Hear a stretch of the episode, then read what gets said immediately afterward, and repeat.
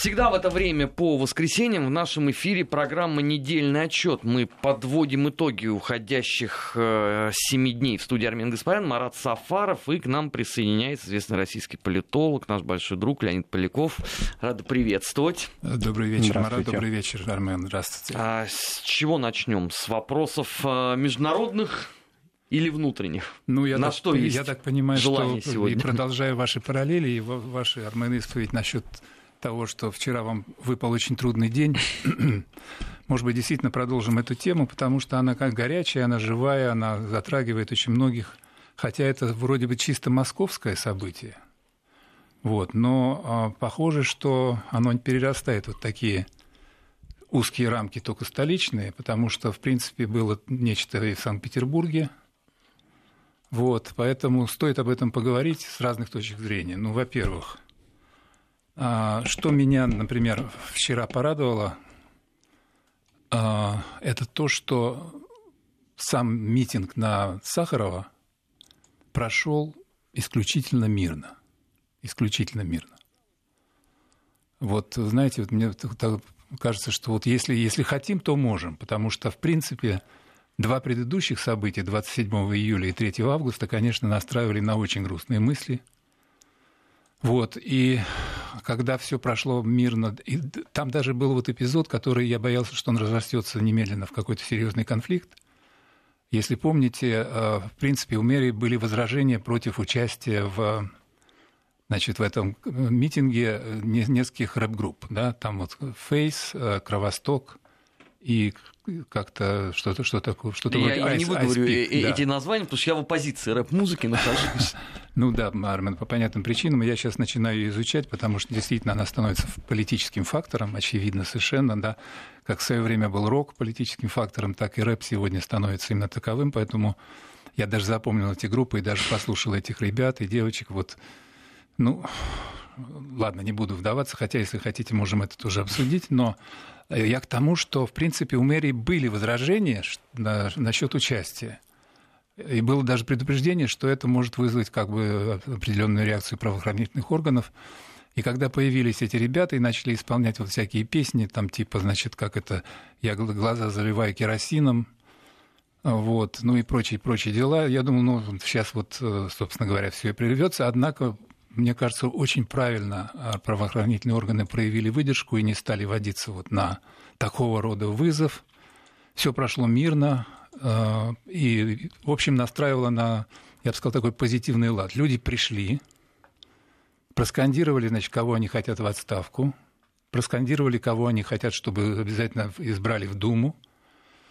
Ну, правда, меня немножко смутило, там одна реплика товарища какой-то выступал, который, значит, прямо матом так вот и обратился к толпе, а толпа так сказать, троекратно или многократно этот мат повторила. Вот это вот как-то неэстетично смотрелось совершенно. Потому что там были и дети, и женщины, и пожилые люди. В общем, не знаю, это стилистически мне очень, как-то не понравилось. Вот. Но в целом все замечательно было. Действительно, Правда, вот один момент, и мы переходим ко второй части этого немарлезонского балета. Кажется, начальник штаба одного из кандидатов, значит, вдруг где-то там к концу этого митинга, а, значит, вроде произнес невинную фразу. «Мы, это наш город, мы можем в нем гулять?» «Да», — закричала толпа, «можем». Пойдемте гулять, значит, на метро проедем к этой самой станции Китай-город – и там погуляем возле администрации президента. И вот тут у меня, так сказать, сердце-то и ёкнуло, потому что я понял, что хорошо, то есть за здравие начавшееся мероприятие, которое продемонстрировало и законопослушность даже очень радикальных наших оппозиционеров, и абсолютно идеальное так сказать, поведение наших правоохранительных сил, что-то будет. И я не ошибся. Нужна была картинка. Да, вот Они это, ее и дали. Да, эта ложка дегтя, она, так сказать, достала, была вовремя, так сказать, вытащена из сапога. И, в общем, я бы сказал так. День был окончательно испорчен, потому что ничего, кроме, значит, вот этого вот, так сказать, очередного, ну, полупогрома, не могу назвать это погромом, но ничего, кроме вот этого бессмысленного совершенно и беспощадного со стороны радикалов выступления не получилось. И более того, А на все остальное, вот все последующие выступления будут теперь омрачены именно вот этим последствием, этим постскриптумом. А я бы поспорил бы с вами. Давайте. А, потому что, вот как мне кажется, именно вторая часть этого не марлезонского балета mm-hmm. а, была главной вчера. Потому что... Фактически а, запоминается последнее. Я ну, ехал да. уже измученный всеми этими эфирами, угу. но думаю, да, я посмотрю. Сейчас же интернет, все очень просто. Всё Чего есть, да? показывают западные СМИ? Только это, да. Отчет-то у них был не о том, что происходило на Сахарова, да. не вот от этих цыганских ансамблях, э, выставки ЛГБТ и прочего. Группки Они ЛГБТ, все да. показывали Солянка, Задержание. Моросейка, да. Э, памятник героям, угу. что там еще-то в этом районе, господи, господи, там же Лубянка и так далее, и так далее. Вот это вот акватория всех интересовало. Ну, в общем, расчет был именно на это, разумеется. То есть э, хотели того организатора, вернее, ну да, организатора этой акции или не хотели, но они, мне кажется, работают на то, чтобы э, позиционировать Россию в международном общественном мнении, масс-медиа в основном, да, в ведущих мейнстримных, как страну вот этого тоталитарного террора, погромов, насилия и так далее, и так далее. Но в общем, они этого добиваются, ну, я бы сказал так, э, это так же точно, как, э, скажем, вот наши санкции против нас. Ничего нового принципиально это не вносит в ту картинку, которая распространяется мейнстримными медиа по поводу России. Ничего нового. А насколько мы можем говорить о реакции не только СМИ, но, может быть, как у нас принято говорить, общественности э, зарубежной, европейской на эти Обще... мероприятия? Марат, общественность разная. Значит, мы уже слышали заявления со стороны официальных лиц ФРГ, Великобритании, Франции о том, что, значит, вот прекратите нарушать права человека. Там Дуня Миятович, комиссар по правам человека Совета Европы, тоже заявляла подобные вещи. Это ритуал. Это ритуал. Никаких подобных заявлений по поводу погромов желтых жилетов или там каких-нибудь неонацистов в Германии никогда Или таких... даже ситуации в Гонконге, которая Или там по не ситуации ничего подобного не будет. Поэтому пусть так сказать, это ритуальные танцы. Пока есть так сказать, вот это западное сообщество, и пока есть Россия, как она есть, мы всегда будем получать с Запада поучение насчет того, как нужно себя правильно вести. А маленький переброс, потому что раз, раз мы в Европу перекинулись, вот ровно сегодня вышла Daily Mail on Sunday, значит, ежедневная почта по воскресеньям британская. И там сообщение. Значит, вот вы знаете, у нас там, ну, ну отчасти у нас там новый премьер, ну, с 23 июля по фамилии Джонсон Борис. Причем мы, мы за него болели ну, с Алексеем он, Мухиным. Да, конечно, да, естественно.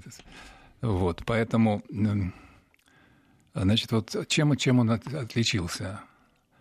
Он а, заявил, что теперь а, на, в Уэльсе и в, в Англии будет на 8 тысяч больше значит, этих самых а, человек в форме, которые будут иметь право, то, что называется по-английски stop and search, то есть останавливать и досматривать.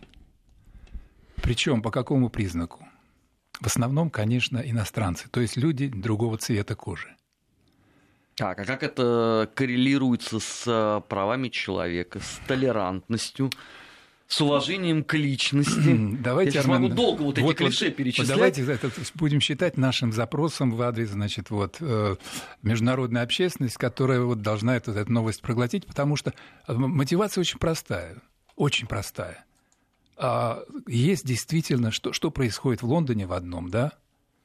А поножовщина чудовищная. Каждый день банды подростков или там, я не знаю кого, в общем, дерутся с ножами или нападают на отдельных людей и просто режут на месте. Вот эта поножовщина просто распространяется как чума уже из Лондона дальше. Это так. На улице стало выходить страшно. Так вот, значит, Джонсон предлагает заменить страх тех, кто выходит на улицы, чтобы боялись те, кто совершает преступления – вот эта вот идея, причем она высказана абсолютно прямо. Самое забавное, что так сказать, министр МВД Прити Патель это выходца из, она выходец из Пакистана, то есть она сама принадлежит той категории лиц, на которых в первую очередь будет обращаться внимание. Но она поддерживает это. Я к тому, что вот это вот решение, а, я бы сказал, ну, одно из самых демократических государств, хотя официально это монархия, применять подобные законодательства, даже это не закон, это просто решение это волевое решение, это почти вот указ, да? Как чрезвычайное положение. С завтрашнего вот. дня, ребята, на улице вы имеете в виду в Уэльсе, пока еще Уэльс и Англия, это еще пока на Шотландию и Северную Ирландию не распространяется, любой может быть остановлен и обыскан без всяких вопросов. Это я к чему? У нас, значит, вот, то есть один из, параграф, один из параметров претензий к полиции какой сейчас, и, в принципе, справедливый, что нужно представляться при задержании, показывать свой жетон и ни в коем случае ничего не изымать. То есть все, все ну, скажем, там мобильники и так далее. Тем более невозможно обыскивать. Но Это... Там есть специальная инструкция, если мне память не изменяет ГУВД, что если а, на тебе вот не видны следы возможного совершенного преступления... Э, есть ограничения. Да. А тут, вот в этом, так сказать, рестрикте, или как его назвать, в этом приказе, значит, э, Бориса Джонсона, прямое, то есть это карт-бланш. Если там, вот что это значит 8 тысяч новых э, субъектов, которые обладают этим правом? Это карт-бланш почти от кардинала Ришелье. То есть, если мэр Лондона Садик Хан, например, выйдет на улицу и его не узнает запад... полицейский, то... Если под... Да-да-да, именно так. То есть предоставляется право решать низшему чину, не дожидаясь приказа вышестоящего. А, у них офицер называется. Рядовой это офицер, да?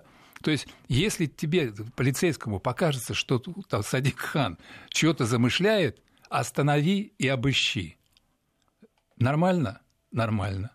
Вот так вот. Это я, я к чему? Уж если действительно мы очень критично относимся сами к себе, и вот эти сцены, они, конечно, вызывают, я бы сказал так, у всякого нормального человека, ну, я, по крайней мере, неодобрение. В том смысле, что с одной стороны, правоохранители должны действовать по инструкции, должны реально пресекать то, что может перерасти в массовые беспорядки, или, во всяком случае, несогласованные действия, нарушающие общественный порядок.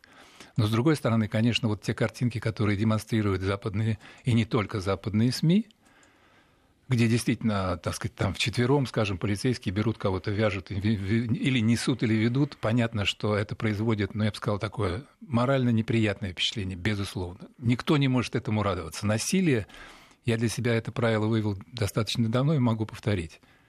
Насилием правда не доказывается. Что бы ни было. Я понимаю, что, так сказать, это несколько такая толстовская позиция, но вот хочется, чтобы, знаете что, чтобы вот в этом, в этом, а, в этом условном противостоянии радикалов и власти, чтобы а, моральный аргумент был все-таки главный. Но любое государство аргумент. в той или иной степени это все равно ведь насилие. Конечно. Это подавление конечно. личности как таковой. Конечно. Любой государственный Армен, строй. с одной поправкой. Это классическое определение Макса Вебера. Государство – это организация, которая имеет право на легитимное насилие на определенной территории. Вопрос о легитимности тоже возникает. Я не ставлю сегодня под сомнение легитимность того, что совершают правоохранительные органы. Они вынуждены так реагировать, потому что их провоцируют на это. Вот то, что было э, значит, в эту прошедшую субботу, это была типичная провокация. Прекрасно было понятно, что как только они выйдут из э, значит, этого самого метро Китай-город, и как только они начнут выкрикивать лозунги или показывать эти самые свои плакатики, э, значит, правоохранительные органы должны будут вмешаться. Причем как они вмешиваются, понятно. Но ведь э, все познается в сравнении. Э, вот можно сравнить действия э, российских правоохранительных органов и посмотреть, что происходит во Франции. Ну там вообще. Там вообще без второго слова все. Месиво просто газ, и насколько вода, я понимаю, ев- Европейский комиссар по правам человека находит эту процедуру вполне себе демократичной и правильной. Я, по крайней мере, не слышал, чтобы каждую неделю вот он выходил бы и говорил, послушайте, ну в Париже творится полный, тотальный беспредел, абсолютный. Потому что когда вас э, размазывают по стене, ну ладно, я там, э, помнящий еще там 90-е годы, меня сложно удивить тем, что нас тогда втаптывали в асфальт. Но мы мордор с этой точки зрения, нам можно. А когда то же самое происходит в очаге э, развития демократии во Франции, это странно.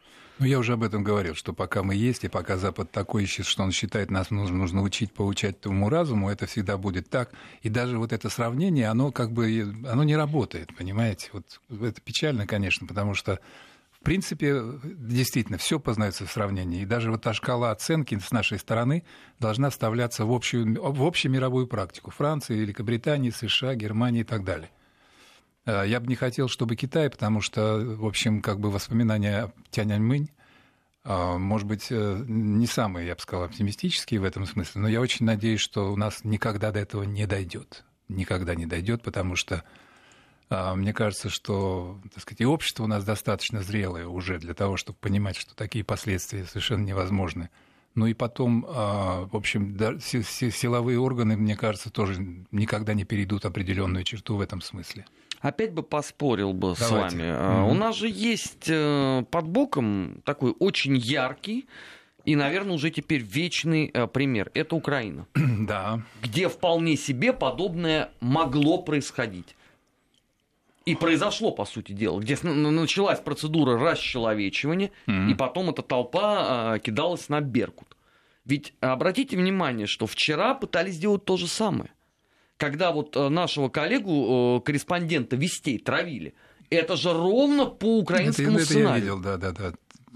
Парню не то чтобы досталось, но, конечно, неприятно так. Морально, моральными помоями обливали фундаментально. Это, конечно, неприятная абсолютно вещь. Вот. Э, в ответ что я могу сказать? Да, я могу процитировать Кучму. Помните? Конечно. Украина не Россия. Вот. Первое, значит, э, весь этот Майдан возник из э, палаточного города, городка, который там разместился и который власти Януковича толерантно терпели. А вообще говоря, размещение в центре города вот некоего такого стихийного, извините, цыганского лагеря со всеми, так сказать, инфраструктурами отходов и прочего дела, но это неправильно.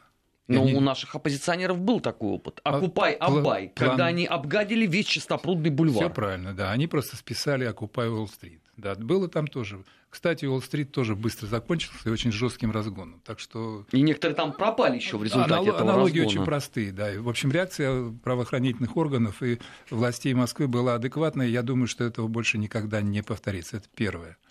И второе.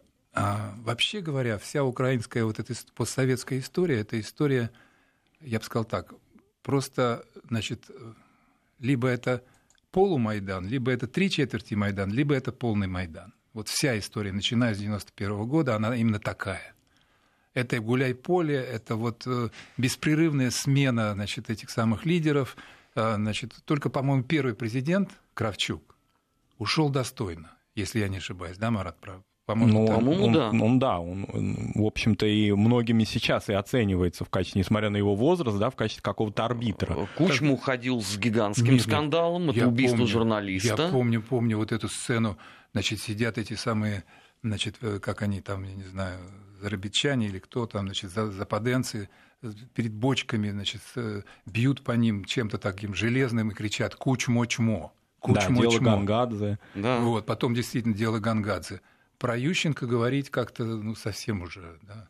А, Это уже карикатурная какая-то да, история да, да, его да. завершения деятельности. Да, потом, значит, ну, Виктор Федорович как бы тоже немножко, я бы сказал, странновато.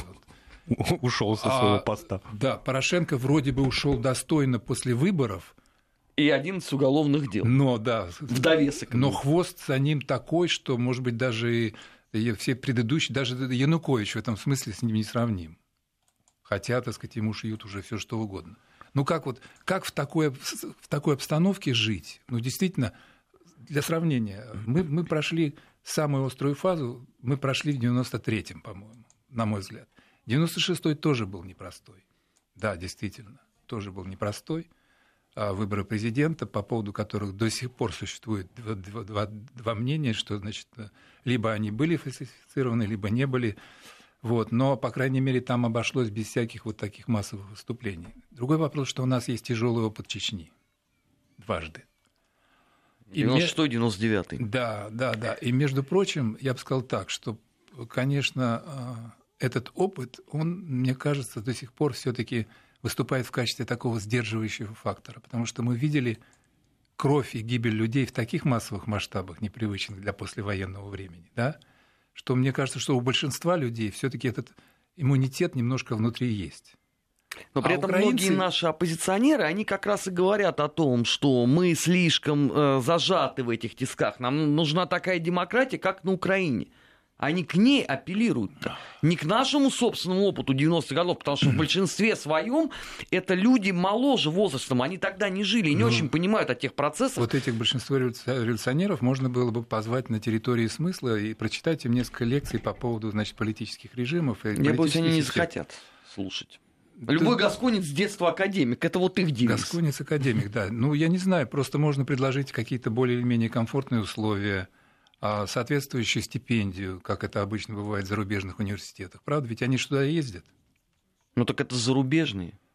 Ну, там же правду говорят. Ну, там правду да, говорят, а ну, нам-то они же не будут вот, верить. Знаете, может быть, применить такой трюк, как вот помните этот самый Вабанк 2 фильм, да? Да, помните, там, значит, товарищ... Финал фильма-то? Да, который собирался, значит, переехать границу и оказаться где-то там, я не знаю, в Германии, да? В Германии, да. Да, и вдруг выяснилось, что это, в общем, Подмосковье, и все, так сказать, все хорошо, в принципе, там же, где и был. Поэтому можно ведь... А потом, вы знаете, я, я побывал в американских университетах, а, ничего такого особого, прям неповторимого там нет. В общем, вполне можно сымитировать, и кадры у нас хорошие, и на английском даже могут прочитать соответствующие лекции. Это к тому, что если, так сказать, люди, люди хотят чего-то э, нам рассказывать про то, какая должна быть демократия, то мы можем на эту тему провести хороший семинар. И это, на мой взгляд, было бы взаимно полезно. Я говорю, немножко пытаюсь это все дело обратить в юмористическую сторону, но на самом деле, вот, знаете, я, поскольку политолог и преподаю, и преподавал много, я думаю, что вот недостаток э, действительного профессионального политологического образования массового, он, в принципе, сказывается. Потому что люди, которые, в общем, дилетанты, и которые готовы воспринимать любую псевдотеоретическую конструкцию, которая работает против своей собственной страны, за последнюю истину, это в том числе и наша недоработка. Недоработка. И вот в учебниках, которые идут на всех уровнях, в школе, в обществознании – и вузовские учебники. В общем, нужно думать, для кого, почему, когда и как они написаны. Я, может быть, скажу немножко как бы парадоксальную штуку. Действительно, наука интернациональна. Но политическая наука, к сожалению, всегда адаптируется под определенный политический опыт. Не знаю, это факт. И, скажем, общие, так сказать, стандартные нормы понимания демократии и так далее, и так далее, которые как бы распространяются как универсальные, которые, так сказать, истинно в последней инстанции прилагаются, когда они к нашей стране, очень часто получается так, что человек читает книжку, в ней написано авторитаризм, там, электоральный и так далее, выходит, нужно сказать, да, так оно и есть. Ну как же так? Так же написано, там живут великие имена. Я не буду сейчас, так сказать, грузить наших слушателей этими именами. Вот, ну это же написано в книжке. И если тебе преподают это на лекции из года в год, человек выходит на, на улицу и говорит, да, действительно, ну что же делать? Беремся за этот самый, за булыжник орудия пролетариата. Сейчас э, ненадолго прервемся э, в эфире Вести ФМ выпуск новостей. Сразу после этого продолжим. Не переключайтесь. Недельный отчет. Подводим итоги. Анализируем главные события. 16 часов 34 минуты в Москве. В эфире Вести ФМ продолжаем программу «Недельный отчет». Армен Гаспарян, Марат Сафаров. И у нас э, в гостях сегодня известный российский политолог Леонид Поляков. А, Путин в Крыму. Оказалось, вот уже должны были все привыкнуть бы к этому и все равно все время это вызывает какую-то странную реакцию. Ну, в Украине особенно. Да, ну вот там протест, тут ноу-хау произошло. Mm-hmm. Теперь, значит, отдельным пунктом не понравилось, что э, Путин мало того, что на мотоцикле, хотя, если мне память не изменяет, это уже тоже не первый раз, э, когда Владимир Владимирович на байке. Теперь отдельная почему-то истерика, почему он на Урале. А это тоже теперь принципиальный момент, да, на каком именно надо мотоцикле вот кататься? если бы на Харли Дэвидсон, вот это бы да. Ну или на BMW там, да, на BMW, спортивном. Да, да, вот да, я да. просто не очень понимаю, а почему вот мотоцикл Урал провинился?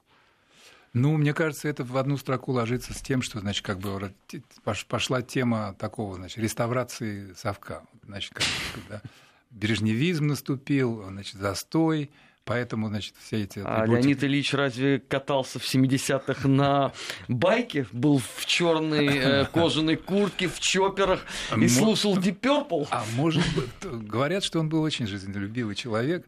Я не помню, Deep Purple в это время уже вполне, так сказать, да, в 74-м. Когда... В 74-м у Deep Purple вышел Берн. А, вот так вот. Знаменитая Burn, пластиночка, да. уже без Гиллана и Гловера. А. Не исключаю, что там где-то в, втихаря вся тусовка политбюро в это время как раз там надевала эти самые все, как вы говорите, что я даже не могу повторить название этой одежды.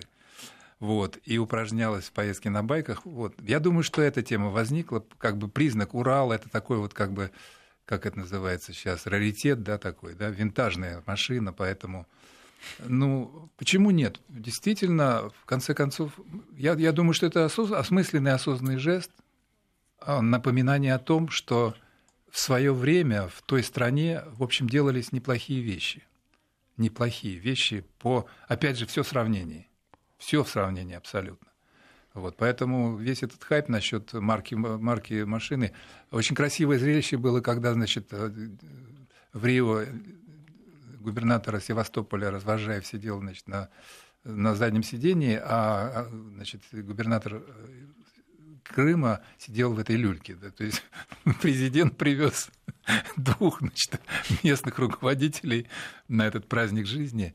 А, вот. Почему нет? Действительно, как-то мне, мне кажется, что это нормально, это по-человечески абсолютно. Просто вот а, и это, кстати, очень хороший контраст, правильно, что вы вспомнили эту картинку, Армен. Мне кажется, что вот на, на фоне этого такого искусственного, истерического напряга, попытки загнать нашу жизнь в столице, вот вы рассказывали про свои приключения вчерашние, не только вы, между прочим, попали в эту ситуацию, попытка поставить на грань вот этой истерики, не могу больше так вот, да, с трепетом, с дрожью, надо бросаться на баррикады, просто нормальная человеческая жизнь, она идет по всей стране, в том числе у президента, у губернаторов, которые могут себе позволить вот такие вещи. Тут вопрос был, что, что почему Путин там в то время, как в Москве, а что в Москве? Вот вопрос, что... Это, кстати, CNN вчера этот вопрос а, а что... заострила да, да, да, поздно вечером. А, что, а в Москве разрешенный митинг, на котором выкрикивает, в общем-то, Путина в отставку. Ну и что? Он что, должен прийти туда и что? Сказать, что я не пойду в отставку или что? Или попросить прощения, может быть? Чего хотят. Нет, а это же вечная модель. Ты что не сделай, ты, ты в любом случае будешь виноват. Ну, конечно. Почему ты не здесь, да? Почему ты там? Ну, потому. Или как в Питере, например, когда Владимир Владимирович спускался на батискафе, чтобы положить, значит, вот этот самый памятный знак в честь подводников, погибших в Великую Отечественную войну, на всякий случай. 28 человек восстановили, да? Придумали. Путин в батискафе, Путин на дне, в то время как, значит, вот это вот 27-го, да? Извините, а повестка президента, она как строится вообще? Потом, какой канун чего был – ну, на, на, на этой же неделе они еще большую высоту взяли. Они на прошлой неделе все галдели о том, что вот никто не спасает тайгу. Да. Национальное достояние погибает, люди задыхаются, умирают, э, Путин ничего не делает. Значит, Путин принимает решение, туда отправляется армия, тут же на 180 градусов поездка меняется. Да, почему зачем армия, вы да? тушите этот чертов лес? Бросьте его в покое. Да, и вообще он армия сам, зачем? Да? Э, он сам каждый год должен да, гореть. Это тоже наша традиция. Что вы армию туда погнали? Армия должна заниматься другим. Ну вот это все делают одни и те же люди. Ну, Армен, вот понимаете, когда нас украинцы хотят учить, учить, учить демократии, я так полагаю, что вот этот как раз очень понятный и наглядный признак того, что учить нас не надо. А, существует группа, а, я не знаю, определенная группа в нашем обществе, которая реально недовольна существующим положением дел. Она имеет право, она имеет возможности высказывать в разной форме. В средствах массовой информации есть телеканалы известные, да, есть э, газеты, есть радио, Пожалуйста, в конце концов, открытый интернет, печатай все, что хочешь абсолютно. Ну и со а... стороны Украины, собственно, это тоже такой ритуал. А что ей остается делать? Она, наверное, должна каждый раз какие-то высказывать такие ритуальные заявления относительно посещения ну, нашими вот я все к тому же, что вот нам, нам говорят, вот Украине там настоящая демократия. Правильно, настоящая. Вот, ребята, наслаждайтесь своей настоящей демократией, оставьте нас в покое, предоставьте нам самим, нам самим решать какая у нас демократия есть и какая будет. Кому-то хочется, я не знаю, там, парламентскую республику. Но давайте агитируйте за это. Не, ну на прошлой неделе, вернее, на этой еще неделе очень многие у нас теоретики демократии умилялись э, ситуации в Кыргызстане, например, да. или продолжающейся истории в Молдове, да, mm-hmm, тому, что mm-hmm, вот такие mm-hmm. у нас, оказывается, соседи есть, демократические, в которых существуют демократические процедуры власти, президенты отстреливаются от да. своих, да, значит, да, да. оппонентов, э, или в других государствах, да, существуют. Не просто от оппонентов, от спецназа. Да, от спецназа. Э, и вот таким вот образом тоже демократические процедуры власти существуют. Ну, Поэтому... я думаю, если действительно обозреть вот этот э, периметр постсоветского пространства, я не буду влезать в вашу компетенцию, Марат, особенно вы здесь профессионал, Армен, конечно, тоже. У вас особая программа на эту тему. Но если вот так вот поверхностно обозреть и посмотреть все таки на нас, то надо сказать, что э, мы очень, я бы сказал, по самому э, оптимальному сценарию прошли очень трудные годы. Это прививка 90-х, да, у нас? Да, да. Мне, мне кажется, да, что она работает, потому что то, что мы пережили тогда, в общем, многих научило. С другой стороны, вот э, на что я начал обращать внимание, кстати, когда я заговорил про обучение, про преподавание, да, я, в принципе, коснулся темы э, вот, поколения, которое родилось уже в России. То есть 91 -го года, сколько уже, 20... 8 лет. 28 лет. 20... Если от 92-го это, это, это взрослые люди. А там скажем, 2000-го, это вообще вот те самые ребята-тинейджеры, которые сейчас поступают на первый курс университетов. Вот. И я почему сказал, что я стал более внимательно прислушиваться к рэпу? Понимаете, это, хотел сказать, что это особая субкультура, но мне кажется, что это уже просто не субкультура, а это именно культура. И когда я слышу, скажем, слова такие, что вот я начал цитировать, да, я заливаю глаза керосином, пусть все горит, пусть все горит, на меня смотрит вся Россия, пусть все горит. Ну, в общем, эта формула, знаете, в советское время, или после, близкое к концу советское время, вот, э, значит, был, то есть не то, что был, Юрий Михайлович, он продолжает быть, мой однофамилец Поляков, замечательный русский писатель. Помните, у него такая книжка «Апофигей», да? Вот, как бы от пофигизма. И пофигизм был, вот я сейчас этот термин вспомнил, он был реально, он был формой защиты.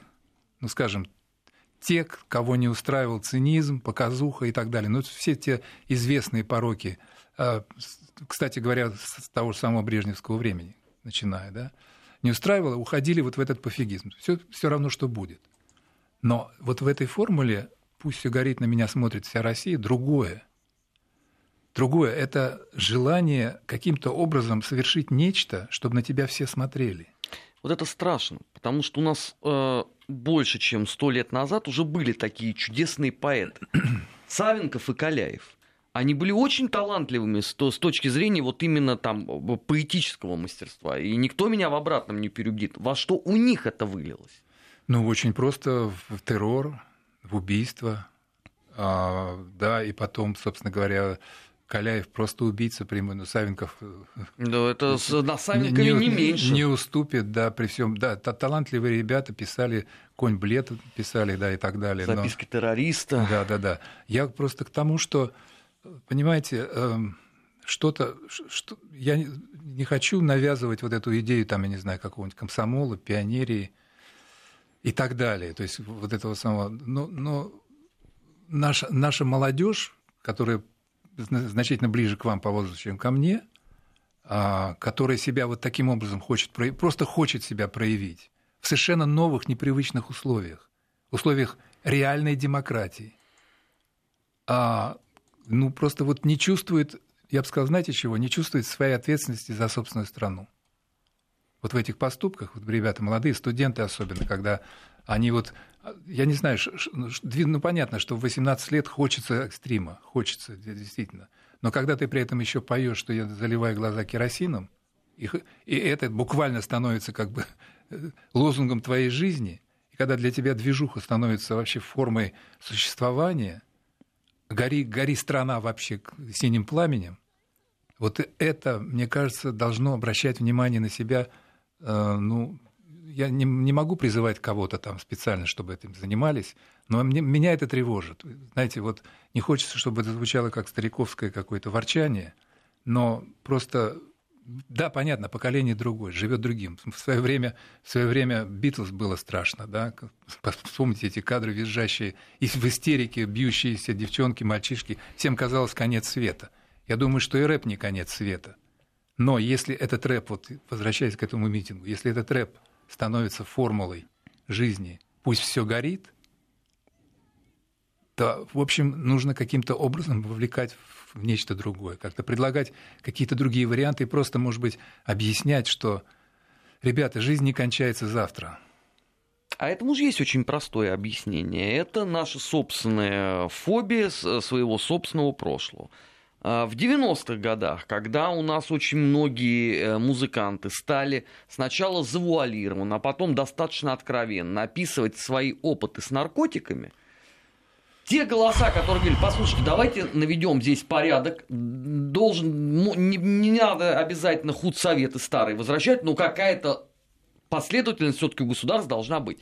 Тут же им объяснили, вы чего? Это притеснение творческой мысли. Да. А кто как там воспринимает вот те образы, которые создаются определенными музыкантами, это уже, извините, к ним не относится. Если человек тупой, он так тупо и будет воспринимать. И вот с тех пор эта модель продолжает активнейшим образом работать. Потом вот она стала... закономерно дошла уже как раз вот до отметки, что давайте зальем глаза керосином, пусть полыхает вся Россия. Переходите не только в какие-то такие да, субкультуры или уже культуры, но и на территорию театра, и в кинематограф, и в другие сферы. Да, да, это, вы знаете, я опять же к тому возвращаюсь. Это, это реальная демократия.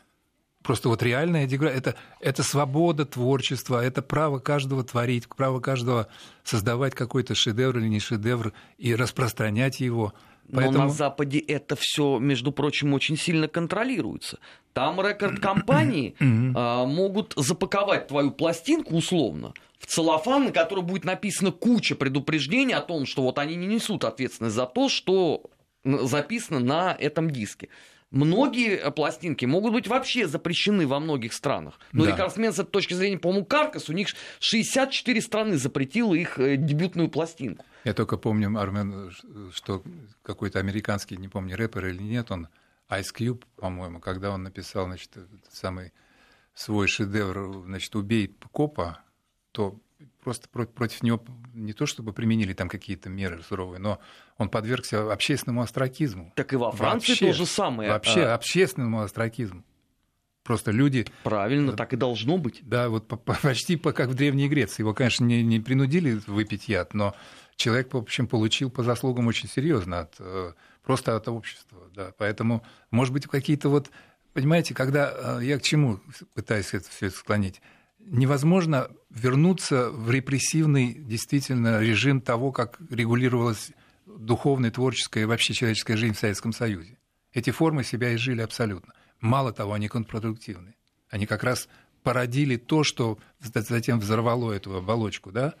Но вот то, о чем вы говорите, общественная реакция должна быть общественная реакция вот на, все, на все эти экстремальные штуки, и в том числе на экстремальные выходки вот буквально вчерашнего порядка. Да? Ну, мы вчера видели то, что наряду с э, людьми, которые нецензурно выражались, со сцены вместе с ними сцену эту разделяли а, деятели, которых принято считать таким цветом и совестью либеральной интеллигенции, да, и люди уже и, в общем-то, и возрастные, имеющие опыт, и имеющие свою своеобразную да, репутацию и поддержку, я имею в виду и Людмилу Улицкую, и других, да, и вот как-то mm-hmm. это их не смутило, да, а, соседство вот с такими, значит, грубо говоря, матершинниками. Вы знаете, Марат, вот я не, не беру на себя роль а, как бы оценщика и учителя Улицкой и его поколения, это наше общее поколение, это их ответственность.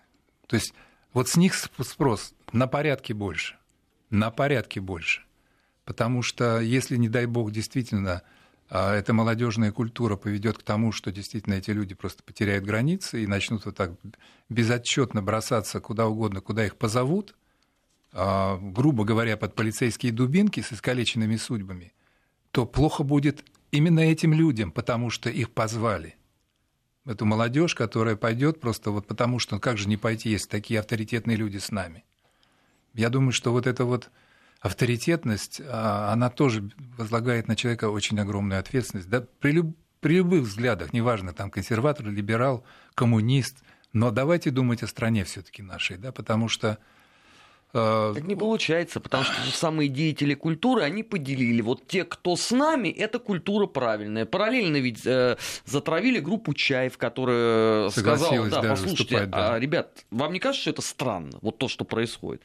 Все, сколько было э, воплей э, в, либеральной э, вот этой вот прослойке о том, что все эти люди продались. Шамрин, да. Угу. Ну это же вообще очень показательно все. Ну да, сразу превращается в нерукопожатных. Это вот такое сектантское отношение к, к любому внутри себя, кто вдруг начинает проявлять здравый смысл и отходить от этого радикализма.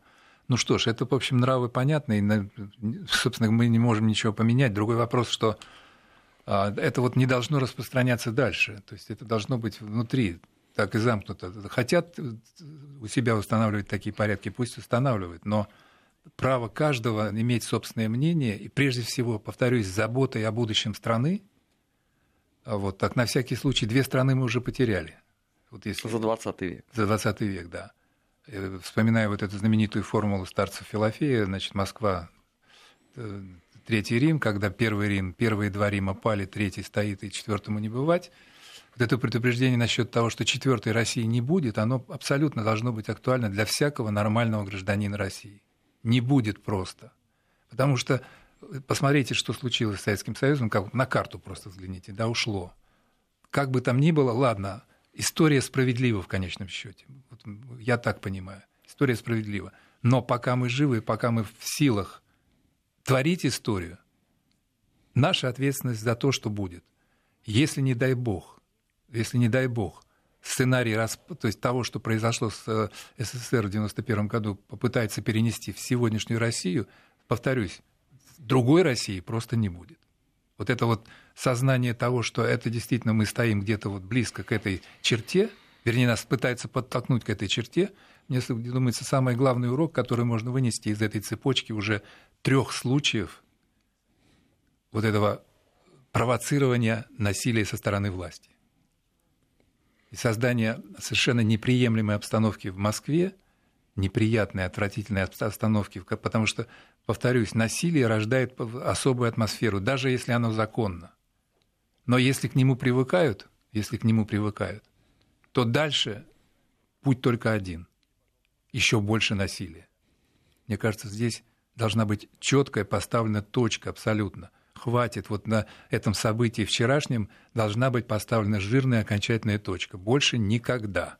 Проблема в том, что, к сожалению, к огромному, точка не будет поставлена, потому что э, уже там следуют призывы, да, давайте продолжать. Это все меньше и меньше э, начинает иметь вообще хотя бы какого-то касательства к выборам в Мосгордуму, а многие из них откровенно говорят, это смотр сил перед электоральным циклом 2021 года. Поэтому это очень э, большая проблема. Но об этом мы еще, наверное, будем достаточно подробно и долго э, говорить в дальнейших эфирах. Я очень надеюсь, сегодня что, время уже не, подходит что не подробно и недолго, потому что хочется, чтобы все-таки призыв к разуму прозвучал и был услышан. Да, да, но, к огромному сожалению, эти люди весьма и весьма своеобразно все понимают, э, что же такое демократия на самом деле. Леонид спасибо вам огромное, что спасибо. были а, с нами сегодня. Это была программа «Параллели». Известный российский политолог Леонид Поляков, Армен Гаспарян и Марат Сафаров. А, впереди вас ждут новости, не переключайтесь. Недельный отчет. Подводим итоги. Анализируем главные события.